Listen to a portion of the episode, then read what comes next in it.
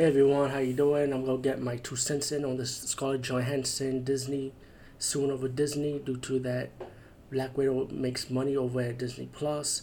And I just want to say I had that similar experience when an actress trying to mess with me like that. And honestly, I put it on the Boss of Hard channel. So sorry, Victoria De Mare. You know, you said you went on, on Boss of Hard channel, and I put it back on there.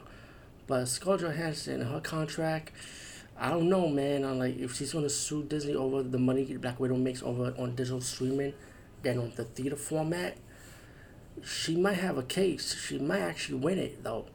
You know, um, it sounds like that Disney promised her that she'll she'll make the money from the Disney theatrical release, but since it was on streaming also, uh, I think they might have to pay her that money, though.